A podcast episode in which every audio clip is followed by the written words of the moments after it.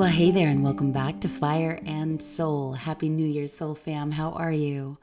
It feels like it's been forever since we last connected, although it's only been three weeks. However, of course, time has a whole new meaning for so many of us these days. So, on the one hand, it feels like forever, and on the other hand, it feels like it was literally a minute ago.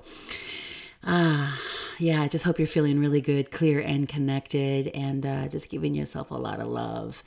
It's kind of wild out there, to say the least, which is why it's never been more important for us to learn how to drop in to the places that bring us peace and comfort uh, on a dime, right? Whatever that might mean for you some breath work, candle gazing, walk in nature, taking a quick hot shower or a bath, but yeah, I hope that you have those rituals and practices in place that you can go to when you need them because yeah, things are pretty tricky and and uh, for me over the holiday break, um, I just went really slow. I didn't I didn't expect to do that as an FYI. I had a lot of really ambitious creative goals on the agenda between Christmas and New Year's, but I just every time I opened up my computer, I just couldn't. My soul was like, no, it is time to reflect. It is time to rest. It is time to replenish and to reset, which makes sense because I'm out here in California and we are in the dead of winter. and, um, and it's just, yeah, it was just very clear to me that I could not go against the natural rhythm of of Mother Earth for where we are. I realize we have listeners all around the world. And so, wherever you are, I just hope you are able to truly honor the natural rhythm of of your environment and also the current season of your life. That's my that's my highest intention in general as I kick off 2024 for myself. Just being so fully aware that we're all learning to navigate some pretty wild waters. but we can and we were born for this. We chose this and um, so grateful to be navigating this with you. Now, today's conversation is really special. It changed me in certain ways, and I'll share more about that in a moment. But before I do, I also want to let you know about a couple of invitations that I'm really excited about. This would be a way to deepen connection with like hearted, like minded community of fire and soul listeners just like you, as well as just give yourself really big gifts. So, the first one is our upcoming Soul Essence retreat that's happening in Ojai, California in April. Ojai is known as a spiritual vortex, it's about an hour north of LA uh, airport, as an example. But from where I am, maybe 45 minutes. I'm on the Calabasas area for those of you who are newer to the show. And uh, this is going to be a four day, all inclusive retreat at a beautiful luxury farmhouse on 110 acres of private, sacred, lush land and uh, we have an in-house chef and massage and photography and gentle yoga and gentle trail guides and a shamanic sound bath and many other surprises and uh, heart opening ceremonies, earth based and nature inspired rituals. And really, the journey is to take you home to your little girl and uh, the women that have already chosen to say yes, it's just such a beautiful vibe that's being co created, highly conscious, really open, uh, growth based women just like you.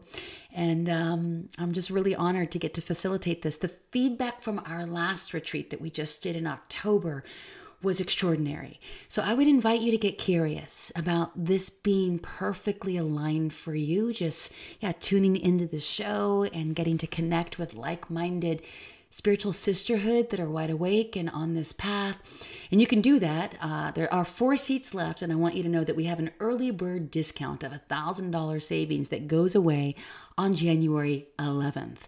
So if this speaks to you, I, w- I would invite you to head on over to Michelle Sar. Uh, I can say it, Michelle Sorro.com forward slash Soul Essence Retreat Ojai. It's also in the navigation tabs uh, tab I can speak. Wow, I'm a little rusty. Um, called Experiences. The other invitation that I want to let you know about is something that we weren't anticipating doing, but I did mention it before. It's called the Mastery Mastermind. This is a mastermind that's co ed, and I ran it for, uh, let's see, over two years, but we had a three year hiatus um, with master coach Michael Nitty. Now, he is someone who could be like my father. He's in his early 70s, I want to say. Um, just benevolent soul who had his awakening maybe 35 years ago, maybe longer.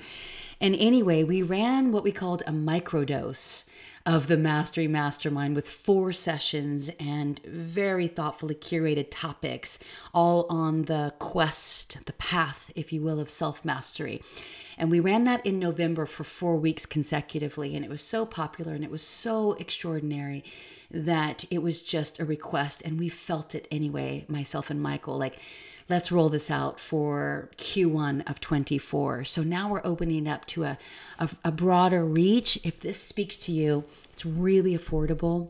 This is our low my lowest ticket offering that i can offer up. It's $97 a month and uh, it's three months at a time. And you get the microdose bundle from our November round when you join us for this round. So it's we meet the last three Tuesdays of each month. We kick off Tuesday, January 16th. And again, last three Tuesdays of each month, have a break for integration, one week off, and then reconvene. And the vibe in there is very much this vibe here open, transparent, connected, supportive, awake, conscious um, whew, the, the shares in the soul seats are really deep and vulnerable. But yet, if you just want to observe and soak it all up and learn from proximity, you can. If you want to get involved more deeply, you can. I mean, basically anything goes. This is a beautiful vibe that I feel super proud of. So, this is for you, uh, available for you if you choose. And you can learn more about it also on my website at michelle sorro.com forward slash mastery mastermind. And again, on the tab called experiences. And I'll link to both of these invitations in the show notes for you. Which brings me to the reason that you are here to meet the man behind the memes that so many of us have been touched by. And this conversation with James McCrae is really special. I mean, he is the author, poet, meme artist, and creative strategist that many of us know, of course, through Words Are Vibrations, his account on Instagram. He's also got the Sunflower podcast, and he's been cultivating a global community now for, I want to say we're coming up on six years, if I recall correctly from our conversation. And what I love about this conversation is, we get a little bit of his backstory, you know, coming from high profile corporate career um, as a graphic artist on Madison Avenue. But before that, a really small town and him getting that hit that there was more. Uh, and now, of course, uh, where he is in Austin, Texas with his new wife, but longtime partner. And I'm hoping to get her on the show as well, by the way. And it's just this conversation where it changed me uh, it was in many ways, I, I really didn't fully grasp how deep the call is on his soul in his work as an artist, as a creative, and how at some point in this conversation, it really opened up in me a permission slip to really own my art and what that could even mean for me by definition by description, by identity. I really thought that that was for those people, those creatives, those artists. And the way that James speaks, actually, I'm so moved by it. I'm getting a little teary as I recall certain potent moments in our conversation where I was really moved because I realized he's got magic and medicine for anyone willing to be open to listen. And that our art is who we be. And so for that, it just opened me up into a whole new like field of possibility and potential and and service. And I just have such a reverence for this man, his mind, his heart, his creativity, his gifts. And I know that I'm not giving you too many details of the key points and topics that you are about to get into, but honestly, I don't think I need to. I I invite you to stay all the way to the end, especially because at one point I ask him something that I was actually so surprised by his answer it was like a really benign, simple question. And I think it was something around the lines of, you know, if the internet goes down, James, what would you do? How would you make a living? What would you do for money? And his response was so obvious, but I hadn't heard it in that way. And I was like, yeah, in that, in that, the truth for us all. Ah, we get to the moment of his awakening or part of it. And what were those, you know, the catalysts and the initiations that he honored? We talk about what is the new Renaissance high level and how we're really stepping into what can best be described, at least the way that I'm feeling into it, ancient future vibrations, right? This way of being. We definitely touch on what does true leadership mean in the new Renaissance and ultimately the through line throughout this conversation. And I know it's a through line to his life and certainly in mine, and it's surrender. What does surrender even mean? And what is the call on each of our souls? Of course, it's unique to each and every one of us, but what does that mean when we really listen and then honor that call? Maybe with our art, our action, our words, our full self expression. That's the art, and that's the invitation in this conversation. Ah, what a gift to get to bring this to you. By the way, I'm going to link to his brand new book that comes out next month, February of this year, if you're listening in real time called The Art of You, the essential guidebook for reclaiming your creativity. If you want to pre order that, I had the luxury and privilege of reading it before my conversation with James, and man, it is a treat. And of course, many of you are familiar with his first two books, Shit Your Ego Says and How to, to Laugh in Ironic Amusement During Your Existential Crisis. And um, all of that you can find on his website, which of course I will link to as well.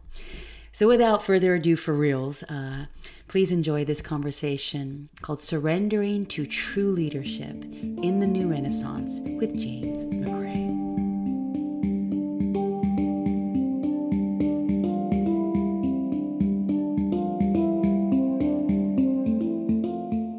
James McCrae, oh my gosh, I'm so happy to finally have you on the pod. Welcome to Fire and Soul. Thanks, Michelle. So happy to be here. Oh, it's so cool. You know, we were chatting uh, obviously before I hit record, and we're going to definitely move into all things New Year, New Renaissance, which I know has your heart. But there's something that snagged my soul as I was in my preparation for this conversation. And it was a conversation that you had on the New Age Sage podcast recently. And there's a whole clip that so we don't need to go too much into it, but I have to start here because it lit me up. And it was one of your favorite quotes by Buckminster Fuller about changing the world, not to fight the existing the existing system, obviously to create a new model. And that's so much of the energetics that I'm feeling into for this, I believe, what will be pivotal year. But would you be willing to expand on that for my listeners that maybe one of the few that do not follow you yet? Yeah, absolutely. So the quote, I'll try to remember exactly how it goes, but it's something like you can't change the world by fighting against the existing reality. If you want to change the world, you have to create a new model that makes the old model obsolete. Mm. And um, I think that's true in so many ways. For me, for me, what that means is it's it's a it speaks to the power of imagination and creativity. Mm. And it also speaks to how, you know, the the energy and the thoughts and the actions that we put out into the world have a ripple effect around us. So in other words, if you're going to fight against something, you're putting the ripple effect that you're putting out into the world is one of anger and being mm. combative and I believe, you know, I'm I'm sort of a Buddhist. I'm a kind of sort of an unofficial Buddhist, and I sort of believe that you know when when we you know anger creates more anger, yeah, and um, hate creates more hate. So there's so much in the world that I would like to change. That I'm sure you would like to change. That all of the listeners would like to change. Mm. And for me, it's not about fighting against the things we want to change. It's about being a living embodiment for the world that we want to see. Uh-huh. And letting our energy and our thoughts and our creativity and our art and our actions mm. and our social media content mm. and all of it create a ripple effect around us. Mm. I think that's how real change is made. It's like, you know, one of the things that I'm best known for is making memes.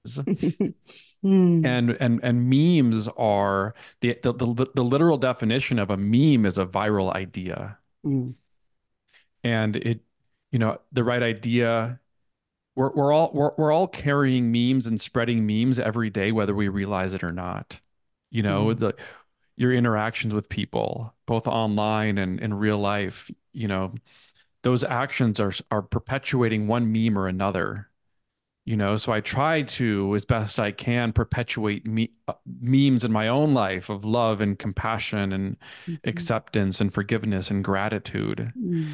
and i actually learned the other day an interesting um, fact about the etymology of the word protest because mm. i think right now we think of the word protest as you go out in the street and you're angry about something and you are marching against what you don't want. Yeah. And the literal word for the for the, for protest, the literal definition is from the Latin pro, meaning in favor of, and testis, which means to declare or witness. Mm. So the the actual literal definition of protest is to declare or witness that which you are in favor of.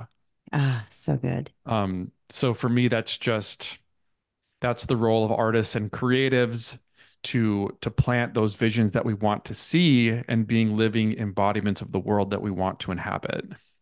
Mm, so rich. Yeah. And it so spoke with me because there's been a real shift as we continue to see right? It's like the russian dolls and people's perception of reality and really knowing ourselves and how to hear those calls or whispers of our soul to know our own truth, right? And then how can we be collaborative has been so important. But one of the shifts that I've noticed recently, especially on the gram, which is where you play the most, I believe, um, is truth is coming out so hard and almost yes against anything else. And I'm like, oh, this feels very much like what we are all evolving out out of and away from, right? Or really just integrating because we can't fully escape it. We are here um, so I appreciate that because I think that that's really good medicine to kick us off, especially into the new year.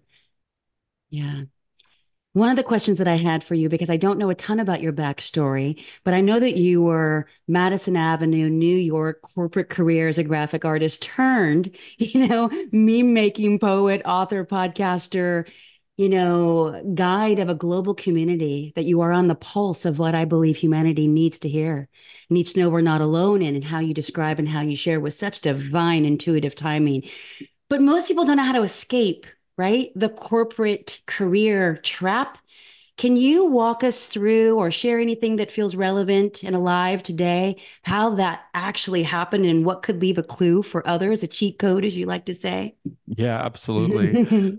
Honestly, for me, the, the key word that comes to mind is surrender. Mm. And I'll start by saying that I never felt completely at home in that corporate world. And I think that so many of us don't, even if we find ourselves there. There's something sort of unnatural about it. And, you know, for me, I, I grew up as an artist, as a poet. Mm. And I, I sort of feel like I snuck into the business world through the back door because I was just trying to be an artist. And I, I, I, I actually didn't go to college right away because I was just wanting to paint and, and write and things like that. Mm-hmm. And eventually I thought, well, I should probably go to college and like get some more direction and, um, you know, a, some semblance of a, of a career path, even if it's something that's creative. So I went to a, an art school and I and I went to study graphic design. And then it was through graphic design that I started working in the advertising industry. So that was kind of my foot in the door. Mm-hmm. And then from there, I kind of spread my wings a little bit and decided I wanted to do more writing and do more strategic thinking and big picture thinking. So mm-hmm. I became a brand strategist. Mm-hmm. And I spent a number of years as a, as a brand strategist, leading a branding team uh, in New York City. Um, I want to pause there for a second because yeah. you're smiling and you're looking away, yeah. and I, I, bet you're remembering what that was like because I, I've heard you share about what a gigantic risk that was for others who said, don't do that. But you yeah. chose to answer the call. So I want to speak to that thread just for a moment. Yeah. Uh, you know, I I, I'm a big believer in in taking risks and doing things that don't seem like the thing you should do if it's the thing that your heart really wants you to do. Yeah. You know, yeah, there were there were a lot of people that told me, "Oh, you know, you're a designer, you're a creative, like don't try to be a strategist. Um, it's a whole different job and you you don't know any, anything about it." Mm, And it was the same with like moving to New York City. You know, I grew up in a small town in Minnesota and um when I moved to New York City, you know, people were advising me against it. And and you know it was a rough transition. But I've mm, always believed in in just following your own heart and following the beat of your own drummer. Mm, even if it's not conventional even if it's not accepted um because I think that's the only way to find lasting fulfillment is to follow those wild passions or those intuitive hits Yes. that don't make sense in the in the outside world, but they make sense in the inside world. Mm, And if you only follow what society is telling you to do, I mean, that's no way to create a life that you love or that, you know, you feel excited about. It's like it's kind of a dead end road when you only follow what you're told and follow the directions. mm, So I believe that following your heart is the best compass. And um, I've tried to do that even when it wasn't easy, and even if it um if it required a, a risk of some sort. Mm, yeah, one of my favorite parts of your journey as I as I reflect back is when you also made a conscious decision to leave Hay House, which is most people's biggest dream, and I'm sure it was at one point for you, I imagine. Um, and then to know that, like, no, I'm actually that's no longer calling me. This is, and so let me try this. Can you speak to that bridge? Yeah, so it, it all happened, you know, this this this this goes back to your original question about leaving the um the corporate world Yeah. because yeah, my first book came out with Hay House when I was still working in advertising and I was I wrote it, you know, every every morning and and every night I was, you know, working on the book and um and a lot shifted both for my professional career and my writing career around 2019, 2020. And I think that a lot of people had transformations, awakenings around that time, even if it's a bit of a rude awakening, as I know it, it is for so many people. I know yourself included, myself included. Yeah. Yeah. And basically, I was feeling stuck. I was feeling like I was wearing clothes that no longer fit me, like going into to the office and and day in and day out working this corporate job that I no longer felt excited about. It kind of felt like there was just a dead end. Like it felt like everywhere, the more I tried to push, the more I was just banging my head against a brick wall. And Mhm. it's like I just felt I just felt like I was at a loss for how to how to proceed. Mm, And it was it was really an act of surrender to mm, stop trying and stop stop trying to, you know, um, climb the corporate ladder. And at the same time, it was also a re kind of this inner rebellion against being like a self-help type author. So, at the time I'm juggling like I'm I'm a corporate, I'm a corporate professional, and I'm also like the self-help Hay House author. And both of them felt like it was a dead end. Mm, And this was like right around the time when when COVID happened and like the world turned upside down. mhm, And what happened was when I surrendered and I stopped fighting and I stopped trying and I stopped trying to force and push my way forward, mm, I surrendered. And I believe that when you when you surrender to the universe, that's when there's a moment of grace that happens. mm, And it's like when you stop trying to push your way forward and you finally relax into where the universe is trying to mm, push you, mhm, um, that's a moment of grace. So I, I started writing poetry again, mm, and I started c- to connect with my inner artist, mhm, and uh, and I didn't want and I and I didn't want to be a self-help writer. I didn't want to be a corporate professional. I just wanted to make art, and I wanted to provide a deeper value to the world that mm, I felt was was something that was trying to come out of me. And mm, that's when all this poetry started flowing out of me and also memes. And I started to play around with memes as poetry and memes as an art form and memes as a form of communication and um, to express different spiritual ideas or philosophical ideas. Um, and it, for me, it was really returning to what I was like as a child. Mm-hmm. You know, when I was just making art, writing poetry, and it was that returning to that inner child, that inner artist Mm-hmm. that I finally felt like I was wearing clothes that fit me, you know, Mm-hmm. and I just um I felt like I was just shedding shedding this this I was like the the snake shedding its skin. Mm-hmm. And I just think that's so important and that's a that's a that's a trend that I've noticed in so many of the artists that I admire is just the Mhm. the willingness to shed their skin when it no longer fits them Mm-hmm. and to shapeshift and to embody a new form. Because I think that change is natural. I think that we're often so afraid to change because mm-hmm. people expect certain things from us and and we're known as as this and that and what will people think if we change and i just believe that change is our natural state it's actually unnatural not to change um Mm. so i've always tried to to embrace change even even when it's difficult and i think that's the best way to stay young stay fresh stay inspired and to Mm. just align with your own deepest purpose So good. So was that about the same time? I want to come back to your awakening in a moment. Um, but was that the moment that you started Words Are Vibrations on the gram? It was. I mean, that I've had I've had the same Instagram account for many, many years, but it's changed names and many times. Mhm, And um mhm. it was the name of my first book is Shit Your Ego Says. Yes. So my Instagram name was Shit Your Ego Says. Mm. And that just no longer resonated. Like it's kind of funny. I kind of like the the humor of it, but I also became very sensitive to the vibrations of those words. So like it's my name, but I've got I've got the word shit and the word ego in the name. Even though it's kind of a joke, it's kind of it is a vibration. Yes. So um I set out the intention to to change the name. I didn't know what I would change it to. And then one day out of nowhere, the word the words uh words are vibrations just popped into my head and I just changed it without even thinking about it. And I haven't looked back. Well, I don't know if you would ever need to, but I also get that you are a man who loves to embrace change. So who knows?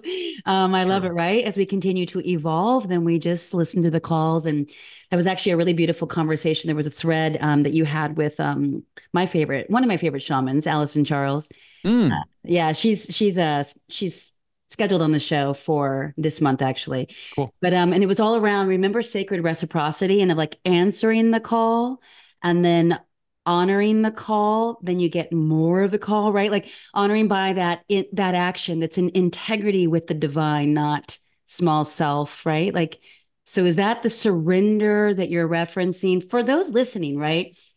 Who are typically older than you, women who might need more security at a certain season in life than they think they do, all right? Um, and that's really the shift right now. So, just speaking into openings for my listeners to begin to contemplate that this is available for them as well, as well.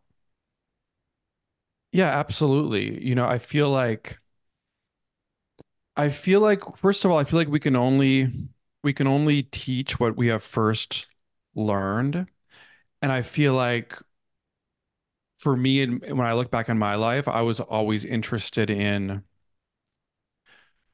writing, poetry, and I would always study that. So I I was kind of, you know, um learning and studying my whole life. And even and and that even got into like meditation and yoga and Mhm, plant medicine and things like mhm, that. mhm. So I, I believe that like it's so important just to before you make any big changes, just to really explore the possibilities that life has to offer and, and see where your heart is being called to to go. And uh, and I'm I'm a big believer in just exploring and and treating life like an adventure. Yeah. So I think you need to try a lot of things and learn a lot of different things to see to realize what your purpose really is, Yeah. right? hmm So for me, it, it- that it, I think it comes naturally. I think it is what I think our emotions are our compass, right? I don't think it's like an intellectual thing where it's like, what can I do differently? How can I do X, Y, and Z differently? Or I want to be more like Michelle, or I want to be more like James. hmm Um, everyone has their own unique calling and their own unique path. Yes. So for me, I think for me, my, my emotions have always been my compass, where it's been like, where where does my heart want to go? And hmm first start start by immersing yourself in that world and Mm. just, you know, it's it's never for me, it's never quite what you what you want it to be. It's like I want to be like I want to be a Hay House author. Well, it turns out I didn't. Right. You know, I wanted to be a self-help author. It turns out I didn't. Or I wanted to be an advertising professional. It turns out I didn't. But I kind of needed to go on that journey to to find my way. So I'm a hmm big believer in just following where your heart wants you to go and being open to the twists and the turns that life presents to you. And I I'm such a big believer in intuition and in following your intuition. hmm And for me, the more I think about intuition, I believe it's more of a it's more about a physical sensation. It's about a feeling and an energy that is in the body, not in the head. Yes. But whenever I, I, I want to make a decision, I always try to tune into my body and see what what is Mm. my energy saying, you know, and, hmm and stop stop analyzing everything with Mm. your conscious mind, but just sit with your feelings and and and maybe practice meditation and see where you're being drawn to go and using that to to guide you. Oh, so good. It's so beautiful. Last night I was working um, with my altar, which is basically my entire living room media console. It's where my television once was, that hasn't existed for almost three years. But um, and a, and a thought came, and it was, you're not here to quiet any thoughts, right? You're here to actually see what's there. and to allow for it to exist so that I can feel it and heal it and alchemize it. And then who knows what, you know, I'll be guided to do with it or if anything at all. Sometimes it's just to allow it to be, right? Other times it's to transmute it and redirect it or um but yeah it's so so good i love that i want to circle back to your awakening because this is part of a book that i'm also writing and these are the moments that i don't think are spoken about publicly enough do you remember the exact moment that sort of aha I don't know if it was an initiation or if it was a series, or for me, it just kind of happened in a in a in a conversation at a high end business mastermind in Sedona. And she said one thing which I look back on and I know that was her opening the door. I courageously chose to walk through it, and my life was forever changed. And then, of course, the real work was the next. Well, we're still here; it's it's endless. um, but do you remember that finite moment for yourself? Um, and and if so, like how you would describe it uh, when life changed on a dime for you and perception of reality. I mean, there's been so I, I think I feel like there's been a lot of micro moments. Yeah. You know, Mhm. I think that sometimes life does change in a, in a moment, and like people have this big fork in the road moment. Yeah. And I can't say that I had that. I feel like it's been more of a, it can also happen gradually, Yeah. where, you know, one little hit at, at a time. You know, there's there's there's been, definitely been a few. I mean, w one was when I, when I moved from Minnesota to New York City, Mm. and I was struggling to find my grounding, and uh, Hurricane Sandy hit the city, Mm. and I had just signed a lease for my first apartment, and it was destroyed, Mm. and I became homeless, and I Oh. was already running out of money. I didn't have a job because I just took a leap of faith and moved to New York because I felt like I needed to do that, but I you didn't really how have. old? Um, I was in my late 20s. Okay, so young, Saturn return time. All right. Exactly. Yeah, feeling into that one for you. And I really didn't know where to go or what to do, and I didn't Mhm. know where to stay. Mm. And my friend invited me. He had a friend who had this empty beach cottage on this little island in the Caribbean called Culebra. Wow. and we were both displaced from the hurricane. So we I basically spent my last money on a one-way tic- ticket to Puerto Rico, and then we transferred to this little rinky-dink uh, plane to go to this island of Culebra. And I sort of proceeded to have a nervous breakdown. But it was just a moment where I, I felt like I was a failure. I Mm-hmm. didn't know what was next on a daily basis. I didn't know when I would get off the island. I don't know if I would ever return to New York City. And it Mm, was, I could not see the path forward at all. mm, And for me, it was a big lesson in surrender, mhm, where instead of avoiding the uncertainty, to actually lean into the uncertainty, mm, mm. which it sounds so simple, but it's such a hard thing to do, to lean into the uncertainty Yeah. and to find trust when there's nothing to trust. Mm, mm, Um, and I think this is truly where you can be in a position to be guided when you when you let go of control and you mhm, So I mm. was just sitting on the beach day in and day out, watching the tide go in and out. I had nothing else to do. And and that's when I started to notice that all my fears and in, and insecurities that I was dealing with were all the voice of my ego. Mm, But the longer I sat and just observed the the ocean and observed my own thoughts and sat in that stillness, that I began to tap into the the voice of my intuition, yeah. which was again more of a more of a feeling than a thought. Mhm. And that's where I had the idea for my first book, Shit Your Ego Says.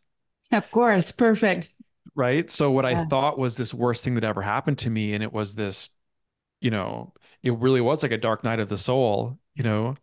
Um, but it was in that dark night that I found the treasure, Mm, which led me to being a public a, a published author yeah. and really launching a whole new life path for me. Mm, Um, so it's it's really in the darkness mm, in our in a, that we find the treasure. You know, it's like we don't want to go into that darkness because it's so unknown and scary, but it's really we have to go th that's part of the journey and mhm, that's where we find, you know, I th I think that we find our, our our greatest treasure in our darkest moments. mm. Um, so that's one example for me where it propelled me on a whole new trajectory. Totally relate. And I have a feeling a lot of our listeners and viewers on the YouTube, which is a newer channel for us, but um, I imagine there's a lot of resonance here. I'm curious um, because here's what I love about words are vibrations, like everything. But one of the things that's that's really present right now is you say what you feel, you say what you know, you say what needs to be said, but yet there's no it's not obvious like what you know or what you're taking a stand for or embodying right as as a steward and a way shower of the new renaissance that you speak about so regularly and we're going to go there in a sec but when was the moment that you realized we are in fact living in a matrix and then to become the glitch that you would like to see in the matrix which of course is one of my very favorite memes of yours Oh goodness. Um, i know when did I realize we were living in a matrix? Probably when I started watching Terence McKenna videos on YouTube. so a long time ago because i know he's one of your all-time faves yeah Um, yeah, I mean, I think I think so much changed during the the pandemic, yeah you know, and I think that we're still on the precipice of a lot of change yet to come. But I oh think that was the first wave of Mhm. some big um seismic shifts, both internally for so many of us and and for Mhm. the outside world. I don't know. I feel like there was a moment during that. It's like to get maybe to get a little cosmic here for a second. Like we're all the woo over here. Yes. I don't know. I feel like the um like the simulation just like cracked open at that time. hmm Yes. Um I don't know how else to explain it. I feel like there was so much happening and there was a lot of evil being revealed. The, Mhm. the like like this deeply rooted systemic evil that exists in our world and that infiltrates so many of our systems, Yeah. political and economic and otherwise, right? And I think we saw that very clearly for the first time, so many of us, right? hmm But I feel like we also saw the light cracking through Yes. and we saw the Mm. potential for what the world could look like. Mm. Because I think you have to, how do you how do you um remove sickness? You know, you need to get to the root of it. You can't just treat the symptoms. Right. That's You need to get to the root of it. Mm. So to get to the root of it, you need to see how bad it really is. Yeah. Just like in our own lives, right? Sometimes you need to see how uh, how out of alignment you are with your purpose and be like, what am I doing with my life? Like I wasted the last 10 years. hmm And like you didn't, but like you might feel that way for a for a moment and hmm and might think like um I need to change everything. But you need to you need to face that moment and and and see how out of alignment things are in order to begin that change. So I Mm. think that the universe truly is, you know, the yin and the yang. It truly is the the darkness and the light. And hmm it's uh it's it's a balance of it all. So I think that um I don't know, I just really started questioning the nature of reality during that time. And like I said, watching a lot of Terence McKenna videos and uh, reading Terence McKenna interviews where he would just, you know, just pick apart the nature of reality. And it's like, what, what, what, what is this reality that we live in? hmm You know, what, um, how does it all work? And it, and and especially like, you know, where do aliens fit in? And like Yeah. all these questions, right? And it's just, Mhm. um, and I personally, I found memes to be the the only way I could talk about it. Because what we're talking about here is not something that's so easy to to explain or like to give a lecture about because it's a mystery. Totally. It's a it's for me it's really about holding space for the mystery. And Mm. and and that's similar to um surrendering to the unknown and leaning into the uncertainty hmm is just honoring the mystery around us Mm. because the best scientific minds in the world cannot even begin to explain where consciousness comes from hmm or what is the energy that's fueling the sun. Right. These are questions that we gloss over. You know, we, we talk about the Big Bang hmm and we pretend that that explains where the universe came from, but the hmm Big Bang doesn't explain anything because where did the Big Bang come from? What happened Right. before the Big Bang? It's like Yeah. that is a miraculous moment that we just gloss Mhm. over. Right. Um, So I just think it's it's um it can be daunting to question the nature of reality, but for me it's it's um it's also interesting and exciting and and and I found memes because memes are such a there's such a this kind of existential, sarcastic. You can say things without saying them. Yes. There's a certain there's a certain nuance and subtlety and absurdity and humor to memes that I found it to be uh, a format that was helpful to, for my own process into creating art about, you know, this mystery that that we live in. Yeah. And it's so comforting. I remember when I first found your account, which was in 22, so not that long ago, early 22, right? When I was supposed to find it, I did. Um, and I've seen it grow quite a bit in this past 18 months for sure. And it's just getting started is the way that it feels for me, just as an observer. But where I found great comfort is like, these are my people, right? The ones who got it, right? Who honored it, who resonated with it. And even those who didn't, I'm like, and they're my people too. Like, it was like we're in a conversation that I believe is the most important conversation that we could be having because you spark curiosity and intrigue, deep insight. Um, it's everything, and yet it's almost like it's true art. It's up for interpretation. It's so incredible. And I just want to say Thank thank you. you because in the moments when I would be in a dark, dark, dark, um, you know, season, I would find the account, your account, and I would just find words of hope and resilience and transmutation that that really helped me, and I know have for so many. Um, so I just want to say thank you for that. Thank you. Yes, I you know, I think that I what I try to do with my work and my writing is is restore our relationship to the language of poetry.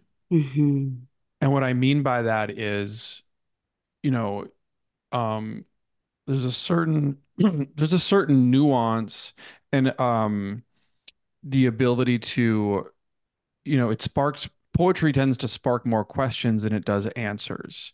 So for me, it's about we, I think we're at a place in society where our language our, and our collective dialogue is overly literal and and and certain.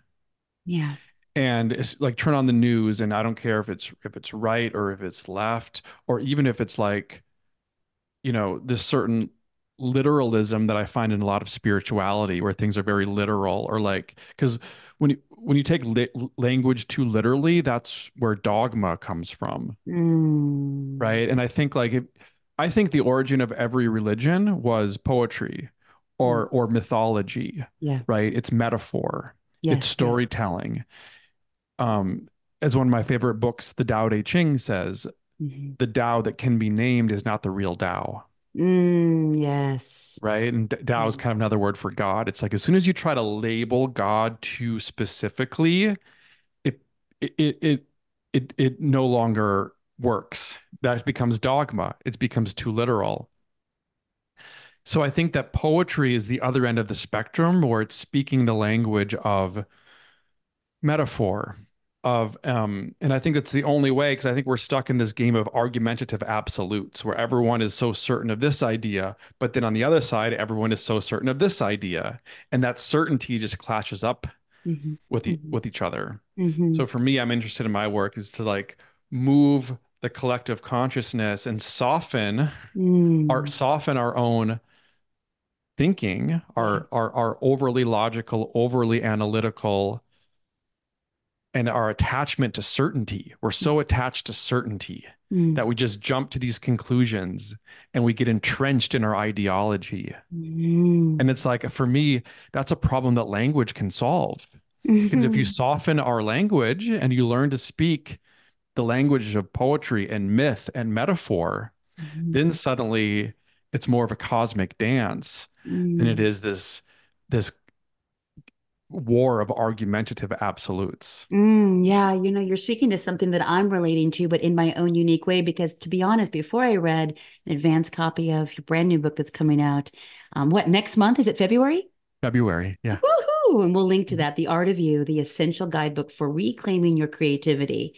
Um, you describe the book as is about breaking down old paradigms that may have been holding you back in both life and creativity. And when I saw that, my first thought was, I'm not a creative. I'm not an artist. What do you mean, James? I the art is me. And then the more that I had the honor and privilege of reading it, and I was like, whoa, I totally get it in a new level. And then I could actually honor my journey of the last two and a half years of not really knowing how it makes sense, not knowing where it's all going. Do I still dress that way? Wait, I thought I was supposed to dress differently, right? All these things, right? That I know many are navigating in their inner world. But I was like, oh, yeah, even those call to actions, because I open up programs and retreats and things like that, experiences, right? But it would be so absolute of like, this is what will happen when you do or when you don't enroll. And I was like, that is not the language anymore. It's like, hey, it's here if you feel called. There's two more seats, and I love it if it if it aligns with you. And it's a softening in the language. And I and I found because I was blessed by a very beautiful, abundant year, like that's effective. That lands there. That's a language and an and an essence uh, that's got sort of a texture, if you will, that I think feels more familiar. It's a remembrance of more collaboration and less control and domineering and, you know, exclusivity and more inclusivity, which is exactly how you describe the principles in the new res- Renaissance. So I want to actually switch gears, but it was kind of a dovetail. I'm so blown away by what you wrote, and we're probably going to have to wait for my listeners to read the book. But high level, what is the new Renaissance? And then we'll go from there because I have some some questions for you around it. Yeah, great question. So I'll start by just saying that, you know, and and and one of the messages of the book is that creativity is human nature. Yeah. And when we suppress our creativity, we're suppressing our own nature. Mm. And what I mean by that is like we are all designed to create. Like we have intuition and imagination, which are portals to other dimensions where we can tap into Yes. new ideas, right? Yes, James, we speak. Yes. then we have these these brains that can strategize and plan and learn how to craft things and these amazing human bodies with hands and and fingers and thumbs. You know how rare a thumb is in the animal kingdom? It's incredibly rare. And this gives Mm. us the ability to to craft and shape Mm. and type and Mm. write things into existence. Um, so for me, art is not about, we think of art like, oh, it's an oil painting or it's a watercolor or it's a sonnet, you know, and it's like, well, these are all just forms of art and they're all, frankly, old forms of art. You know, art is anything that you can imagine and bring to life with the power of your own creativity and ingenuity. That could be a business, it could be a podcast, you know, that could be a an awesome dinner party. Mhm. Um, it could be a relationship. And relationship is something that you build and create and nurture Mm. in the same way that you create art. Mm. Even your career, you know, the decisions you make in your career, are you making them out of fear or are you making them out of curiosity and exploration? Mm. So for me, creativity at its core is the sovereignty of consciousness.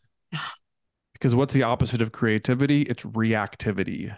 So are you going to Mm. re- are you reacting to everything that's happening around you Mhm. and just following the crowd and following the orders of a of a broken society, right? Mhm. Or are you tuning into your own intuition to see what your soul wants to birth into reality? Mm. So for me, the new rena- the new renaissance is all of us reclaiming that sovereignty of our own consciousness Mm. so we can build new solutions. And it's more needed than ever, I believe, because the world, you know, it's as far as I can tell in my lifetime, it's never been more broken when we look at the political systems, the economic systems, the environmental issues we're facing. Um, and things are changing so rapidly with technology and artificial intelligence. It's Mm. like, how do you navigate through all of this? And I think it's a call for us all to contribute in our own unique way, whatever that looks like. Mm. Um, and I think we all are equipped to contribute in our own un- unique way. So for me, that's what the new Renaissance is, is because the, the first Renaissance, that happened when in Europe, when Europe was going through what we, what we call the Dark Ages. Yep. It was it was not a good time. It was like there was famines and plagues, and there was this dogmatic Mhm. um, adherence to the Catholic Church, and Mhm. there were burning witches, and it was just humanity was not flourishing, Mm. and it was the the philosophers and the thinkers and the artists who what they actually did was they looked back through history and looked at the ancient Greeks and they resurrected some of the ideals and principles of ancient Greece um, into their own art. Mm. And what that led to was not just a flourishing of creativity and art, but a flourishing of culture. Mm. Um, you know that, you know that lasted hundreds of years, and um, so I- so for me, I think that the visions of the artist are like seeds that are planted in the collective consciousness, Mm. and artists are the trailblazers and the innovators, Mm. and I think we, you know, only new thinking can solve old problems. Mm. Um, so for me, I think that we're ripe for a new, a new, a new renaissance, and um, it starts with people just aligning with their own purpose and learning how to bring that that purpose into the into reality. Yeah, and what about those who may be listening, but I know anyone anywhere has these thoughts because it was so ingrained in us from that self-help movement that is all of the 3D and definitely uh, in disillusion, I believe, as we currently speak on some level. Um, it was so hammered into us, right? You got to know your purpose or, you know, you suck. you know, life is not worth living for. And then it just became this endless loop and vicious cycle of hunting for the purpose, aiming, striving, which is all ego. So for those who still f- just a little lost, would would uh, benefit from some guidance on where's that first sort of opening to begin to tune into our unique purpose. Mhm.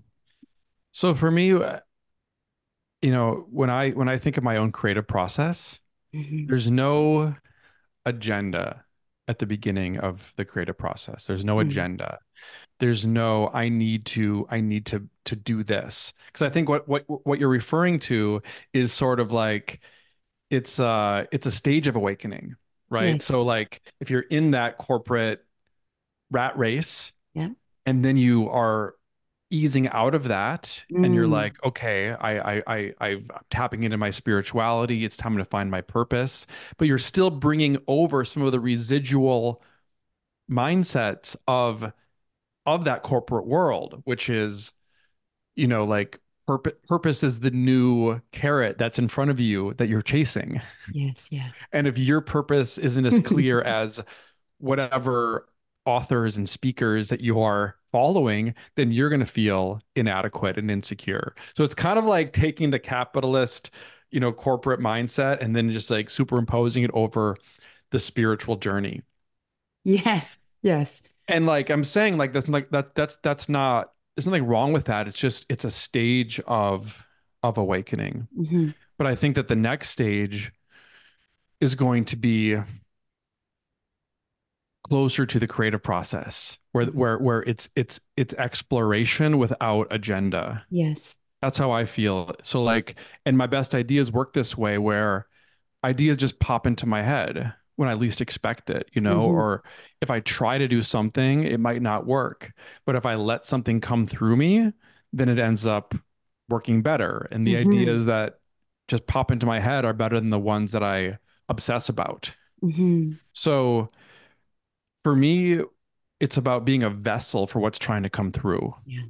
hmm and not judging it against any other standards of quote unquote perfection or success, right? Everyone's journey looks different. And hmm if you're if you're trying to compete with the people around you, it's never gonna it's never gonna work. hmm Yes. So just following that just that curiosity and and and and putting one foot in front of the other and making it playful you know it's like Mm. it's like when you're exploring you're just finding new things it's like you don't hmm have an agenda you're you're letting yourself be a vessel for for spirit to work through you Yes. and Yes. and that's what I try to do with my with my own art and I feel like that also applies to finding your purpose in life Mm, so beautifully said. It reminds me actually of this really great speech that Elizabeth Gilbert made on one of Oprah's stages at some point way back. And it was basically the curiosity of a hummingbird. Did you ever hear that? I don't remember It was so good, but, but it's that. It's like we were raised, right, and programmed to think that we have to, you know, go to college and get married and have one job for 40 years. But what about all the, the hummingbirds that get a little nectar here and a little nectar there and just explore, right, and allow themselves to be curious and um, that's what I've allowed for myself because my journey looks very different than how A, I thought it would be than others. I've definitely had thoughts of, am I behind? Wait, no, that can't be true. You can never be behind. Like, right, just really getting clarity around the thoughts that like to roll around in the head. Um, so thank you for offering that. You know, you beautifully spoke about the new renaissance and I know that you speak deeply into that in in your upcoming book. So we'll link to that for sure, but you also speak about true leadership within this realm. Can you describe what that means and or is there a distinction in these this is basically two in one if you can track it. New renaissance between new earth because I also know that you had a poem downloaded in you and I was like, "Oh, I'm curious. I see these are the principles for new renaissance, but how does that or does it have anything to do with what so many people are talking about as new earth which already exists in my view?" But yeah, where, wherever you want to pick up on that, elaborate or dive into. yeah absolutely that's an interesting question yeah I think that for me the new renaissance is the new earth or or or the the new renaissance is the launching point for for new earth That's beautiful. Yeah. hmm um it's how you get there yeah. and uh, yeah i guess you know i guess for it, what that means i guess what new earth what that that term gets thrown around a lot hmm and for me the what it means most of all is just applying a, a higher consciousness to to everything that we do Mm. And that includes like our supply chains, right?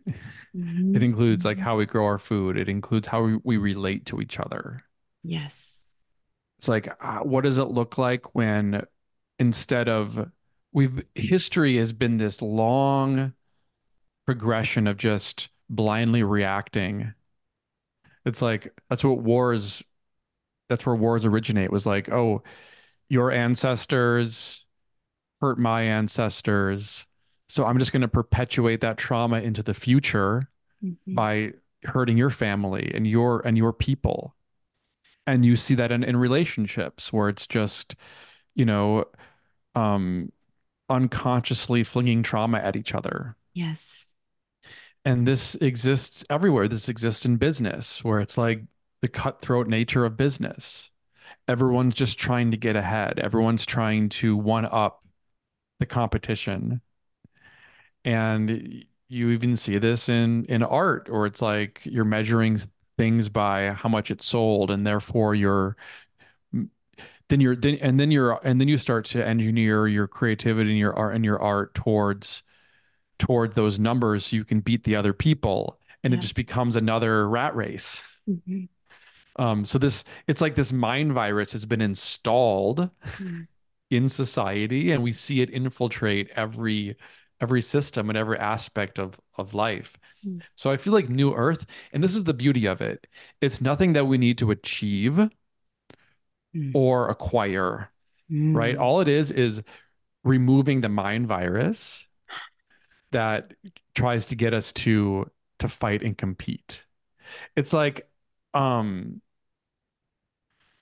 even in nature, um there is uh I think it's the grasshopper and the lotus. Have you heard about this? Like No. the grasshopper and the locust are the same animal. Um, but one is like sort of this friendly insect, and the other is this um like a like a like a fighter and like a killer and like a like a pest.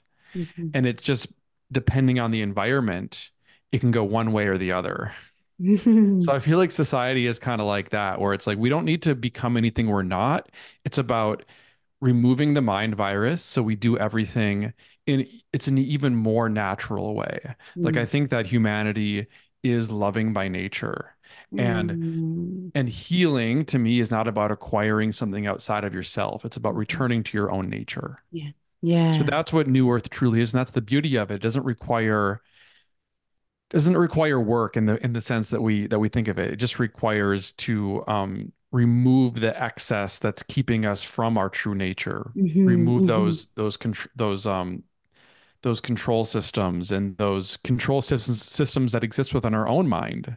That's why I think it's so important to heal ourselves before trying to change the world. Yes.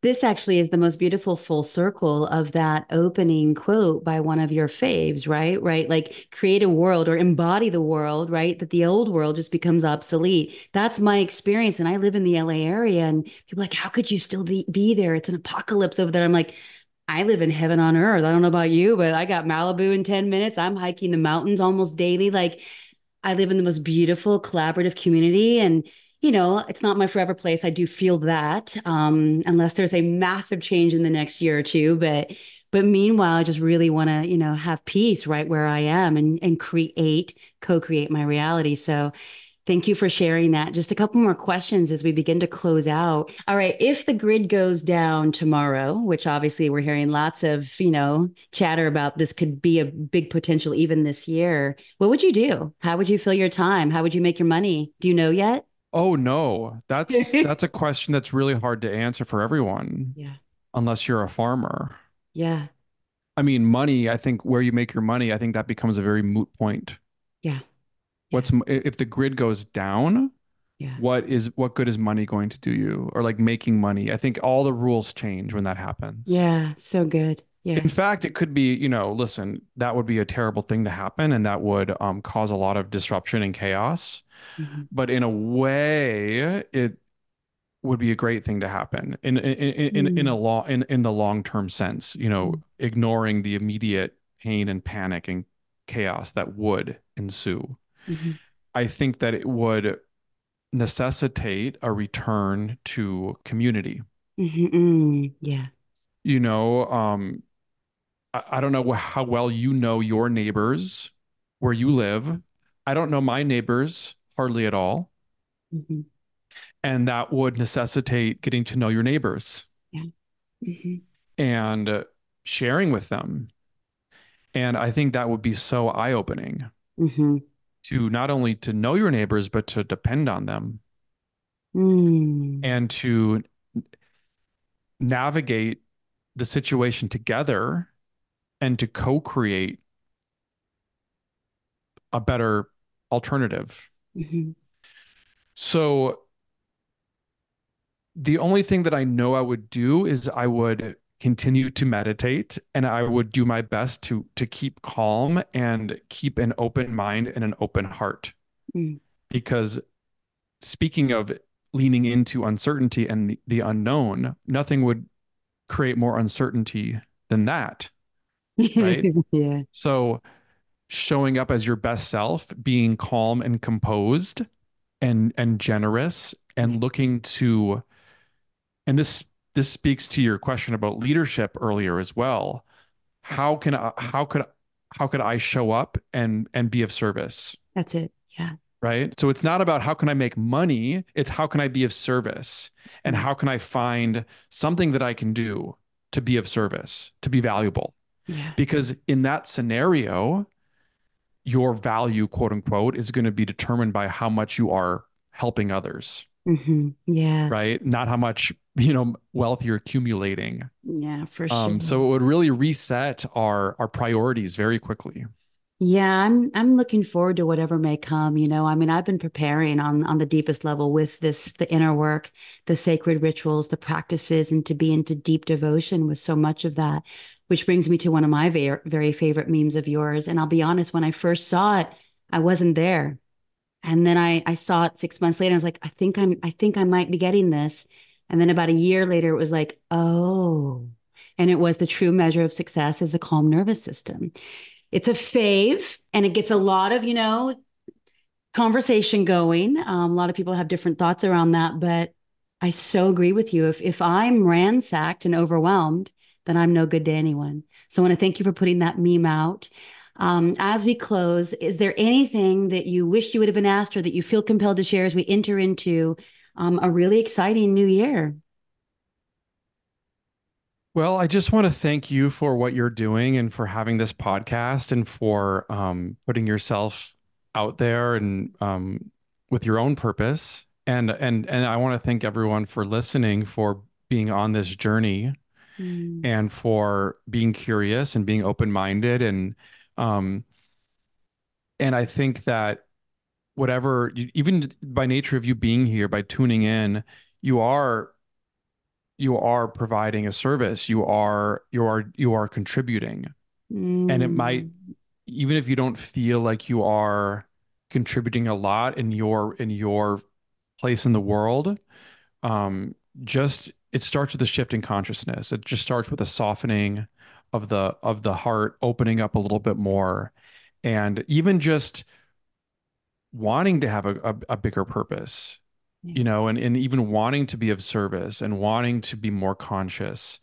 um it starts there and even that is just a, sh- a shift enough to make you of service to the world and to be a real contributor to so-called new earth so Hmm. um, just I just want to thank everyone for for being here, for listening, and for um, you know, for for being on the life journey that you're on. Ah, beautifully said. Thank you very much. What an honor to sit with you. I wish you just the most beautiful and blessed new year. So many gifts coming your way, and I know that the best is yet to come. Thank you, James, for your time today. Thanks, Michelle. Thank you for listening to Fire and Soul. If you enjoyed today's episode, please subscribe, rate, and review this podcast on your favorite pod player. And if you'd like to connect on social, you can find me anywhere at Michelle Sorro. Or if you'd like to reach out to me directly, you can at fireandsoulpodcast.com. Thanks for listening.